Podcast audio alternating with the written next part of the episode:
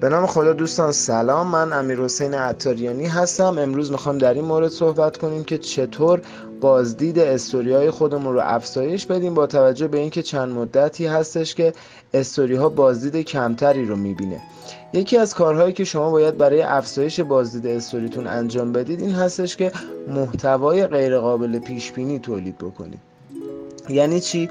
خیلی از کاربران ما می‌دونن که چه نوع محتوایی از سمت شما قرار هست ارائه بشه. بنابراین استوری شما رو نمی‌بینن. بنابراین باید شما خلاقیت به خرج بدید استوری های متفاوتی رو توی نوعهای مختلف تولید بکنید تا کاربران بدونن که هر سری چیز جدیدی رو قرار هست ببینن.